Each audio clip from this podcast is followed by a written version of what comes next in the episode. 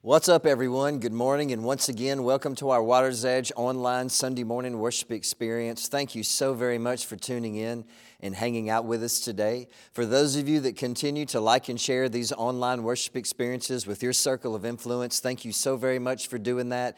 Continue to do that. We have people tuning in and finding inspiration and encouragement and faith and hope from all over the place. Also, for those of you that continue to worship with us online through giving and generosity, and that's your act of worship, maybe by meeting our new $10 challenge, thank you so very much for doing that. Continue to do that. You allow us to help more people, love more people, feed more people, and serve more people. So, welcome everyone today to the Water's Edge online experience, Grace and Peace. Today, we continue with our current series about how big our God is and about how amazing our God is. And all the wonderful things that God does in our life when we worship Him, when we worship Him in our personal life and also as a community group of friends and believers. And this series is called Shaking the Earth. And remember this today. Let me remind you again that in the book of Acts, when the early church was first starting and they were facing harsh persecution and major adversity for having faith, for doing the right thing, they were facing adversity, being thrown into prison, sometimes losing their life because they loved God and because because they had faith. And at one time, they were all getting together in the same place and they were worshiping together and they were praying together and they were asking God to give them courage courage to hold on to their endurance, their discipleship, their faith, their strength, and courage to hold on to following Jesus in the face of this chaos, hard times, heartbreak, and adversity. And as they're all praying together, again, let me just remind you this is our foundational verse that we come back to every single week in this series. Notice what happens Acts chapter 4, verse 31. After this prayer, the meeting place shook, and they were all filled with the Holy Spirit, and they preached the word of God with boldness. So let me point this out. Notice what's happening in their personal lives and also in their community group of worshipers and believers as they're praying together and as they're worshiping together. But first, let me remind you again of this major truth that we've covered over the past couple of weeks. And this is what it is, and this is why worship is so important. And notice this the voices that I let consume my mind will one day control my life. If I let those voices of my defeats consume my mind, then one day those very same voices are going to control my life. And so, this is why filling our heart and our mind with worship of Jesus is so very important because when I worship, it turns down all those other distracting voices and it pumps up the volume of the voice of Jesus, and the voice of Jesus just get louder and louder and louder in my soul and in my spirit. So, while they're praying together, notice this the walls begin to shake. The earth began to shake. The floor began to rumble and tremble. The earth was shaking. They worshiped God with so much passion and they worshiped God so hard that they literally shook the earth. Earth shakers. When our hearts are broken, hopeful, confused, when our hearts are hurting, when our hearts are strong, when we need answers, we come together, we worship God, we shake the earth. When we need peace and balance and clarity, we come together, we worship God together, and we shake the earth together. When we need strength and courage and help, we come together, we worship God together, and we shake the earth together. And Jesus picks us up, puts us on his shoulders, and carries us the rest of the way. How big, and how loving our Christ is, absolutely, is better than you can think and beyond your understanding and beyond our comprehension. How redeeming and how forgiving our Christ is, absolutely, is better than what we've been taught.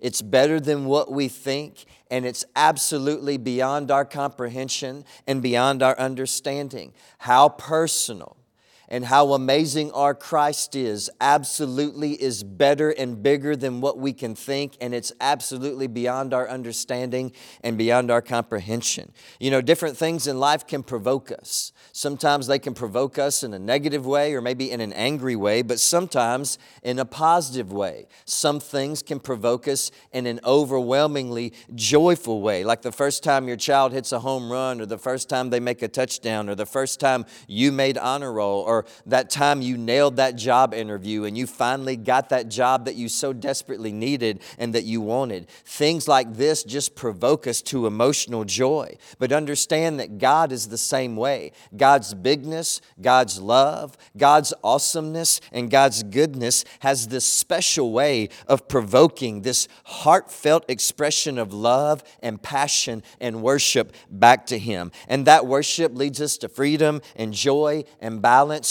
and courage. How moving and how heartfelt worship provoking is this? And notice this today, if you're still with me, say I'm still with you. Luke chapter 12, verses 6 through 7. What is the price of five sparrows? Two copper coins? Yet God does not forget a single one of them, and the very hairs on your head are all numbered. The very hairs on your head are all numbered. So don't be afraid. You are more valuable to God than a whole flock of sparrows. Every bird that you see fly through the sky, God takes care of every single one of them, and you are more valuable to God than the birds are, and He takes care of every single one. In fact, He loves you so much, this verse says right here that He has every hair on your head numbered. Now, for me, that's not much, but for some of you, that's a lot of hair. One falls out, He knows it, which means He knows you, He loves you, He pays attention to you. You're valuable. I remember one time I was preaching a youth revival in North Louisiana.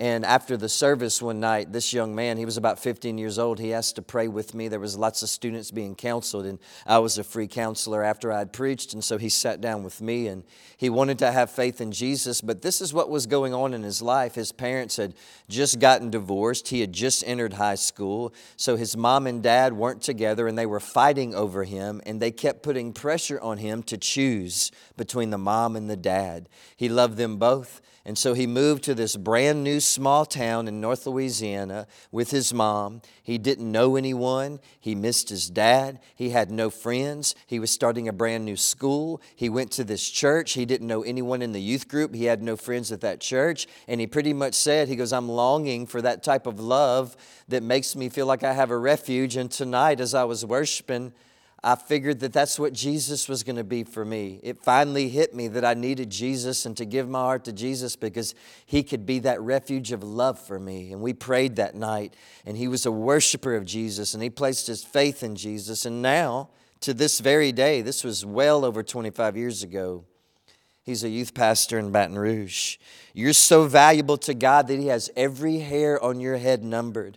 When one falls out, He knows it, He knows you.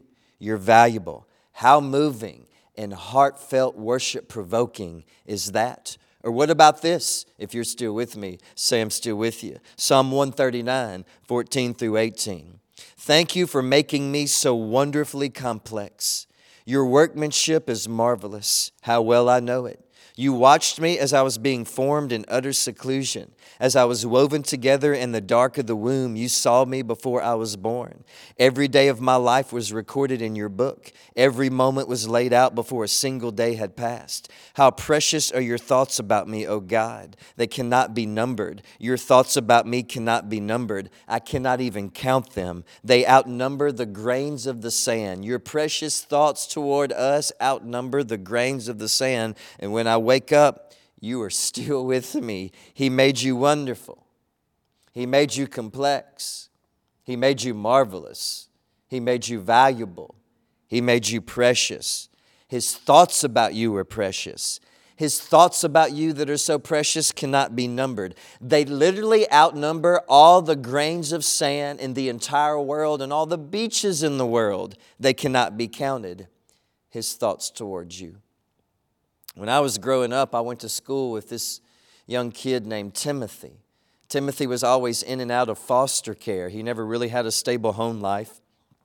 And he was always picked on for being different in school. He had sort of a physical disability, and so he wasn't as athletic or energetic as all the other kids. And so he got picked on a lot and he got bullied a lot. And I remember my heart always, always deeply hurt for him, deeply hurt for him. And he was always in and out of foster care. And so I knew, even as a child, that his life was much more difficult than mine. Well, after I moved away in the seventh grade, I lost contact with him, and I didn't see Timothy again until I was in my mid 20s. And I'd brought my youth group to a church camp, and he was there, and he was working for that church camp as sort of like a handyman for the entire church camp. And so, man, we hugged each other and we started to catch up, and he was sweeping floors and picking up food that the kids had put on the floor. And he said, Yeah, I'm doing this while I go to college. He goes, I'm studying to be a lawyer. He goes, I pretty much was on my own after graduation. He goes, I never got adopted. I was always in foster care. So the moment I turned 18, I had to figure something out. He goes, and I've always loved God. And he said, so I just decided to be a lawyer. He goes, and so this is a ministry for me. It pays my way through school. He goes, serving people is a ministry. He goes, and plus, I get to be around the worship of God all the time all the time. And so we sat down and we called up and we talked about how God at that moment had a very specific plan for his life and how he knew that. And he said, Tony, he goes, I'm going to use my past pain to give me purpose. Today, he works for an adoption agency, helping couples and children come together as families who previously had no family. He made you wonderful. He made you complex. He made you marvelous. He made you precious. His thoughts towards you are precious and valuable, and they cannot be numbered. I don't know about you, but that can provoke me to worship. Or what about this? Psalms 147, verses 3 through 5. He heals the brokenhearted and bandages their wounds. He counts the stars and calls them all by name. How great is our Lord! His power is absolute, His understanding is beyond our understanding, it's beyond comprehension. God heals us when we're brokenhearted as we worship. He brings healing to the scars in our soul as we worship. He's so amazing that He has every star in the universe numbered, and He is giving every star that has a number also a name. In a universe that has billions of galaxies, and every galaxy has billions of stars, and God has given every star a name and a number. And He's so detailed and He's so big that He says, You're more valuable than the stars. You're more valuable than the stars.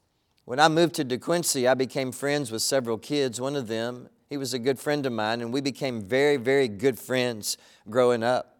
But he had a troubled life and he had this lean in him towards destructive behavior. Him and I got in a lot of trouble together as kids growing up, but he seemed to have patterns that just continued over and over and over again and he felt defeated a lot. We would pray together a lot. We would talk about God a lot. He was always kind of in and out with his faith, always up and down, but he always held on to God. He had struggles, but he always held on to God. He had defeats, but he always held on to God. He was always sincere, even in his pain. He was always sincere, even in his defeat. He was always sincere, even in his weaknesses.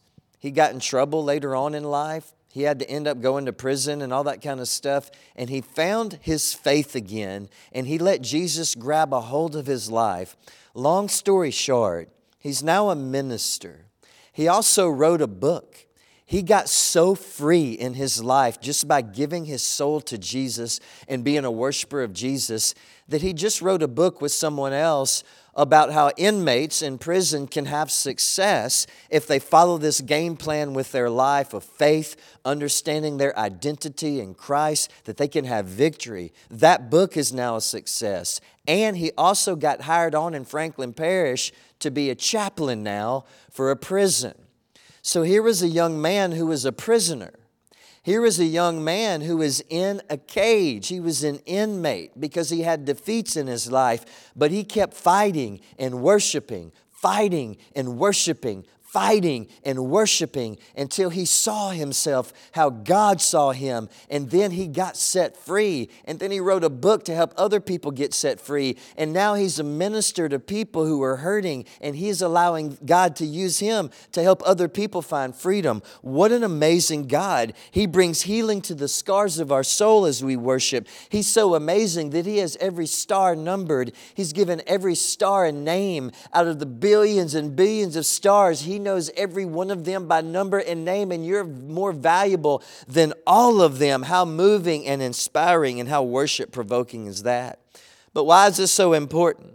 Why does this matter so much? Because when we worship Christ, you begin to understand something. You begin to understand this, and this is what it is. And notice this today. Remember this that you are not what regret says you are, you are who God says you are. You are not what regret says you are, you are who Christ says you are. In our existence, in our life, people are going to try to define you based on a few things, and this is what they are. And notice this today their perceptions, opinions, and expectations. However, you are your identity in Christ, and your identity in Christ is not rooted in that. It's not based in that. God sees past all the superficial judgments of your regret. He knows and He sees and He recognizes your precious value to His Son and to His kingdom and being used in His kingdom and the truth that you are fearfully and wonderfully made. You have this unique purpose and you are valued by Jesus Christ. And so, worship allows us to align our perspective with God's perspective. Let me say that again. When we worship, it allows us to align our perspective with God's perspective. And this gives us a solid foundation for self worth and courage and purpose.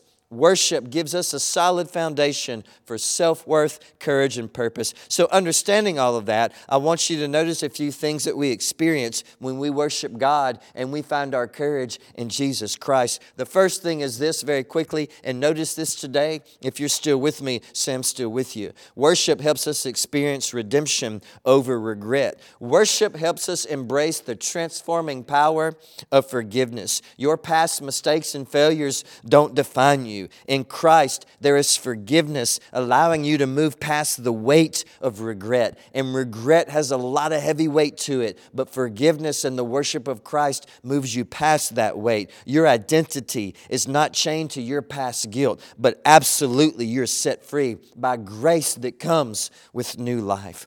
The next application is this notice this today. Worship helps us experience a new creation in Christ.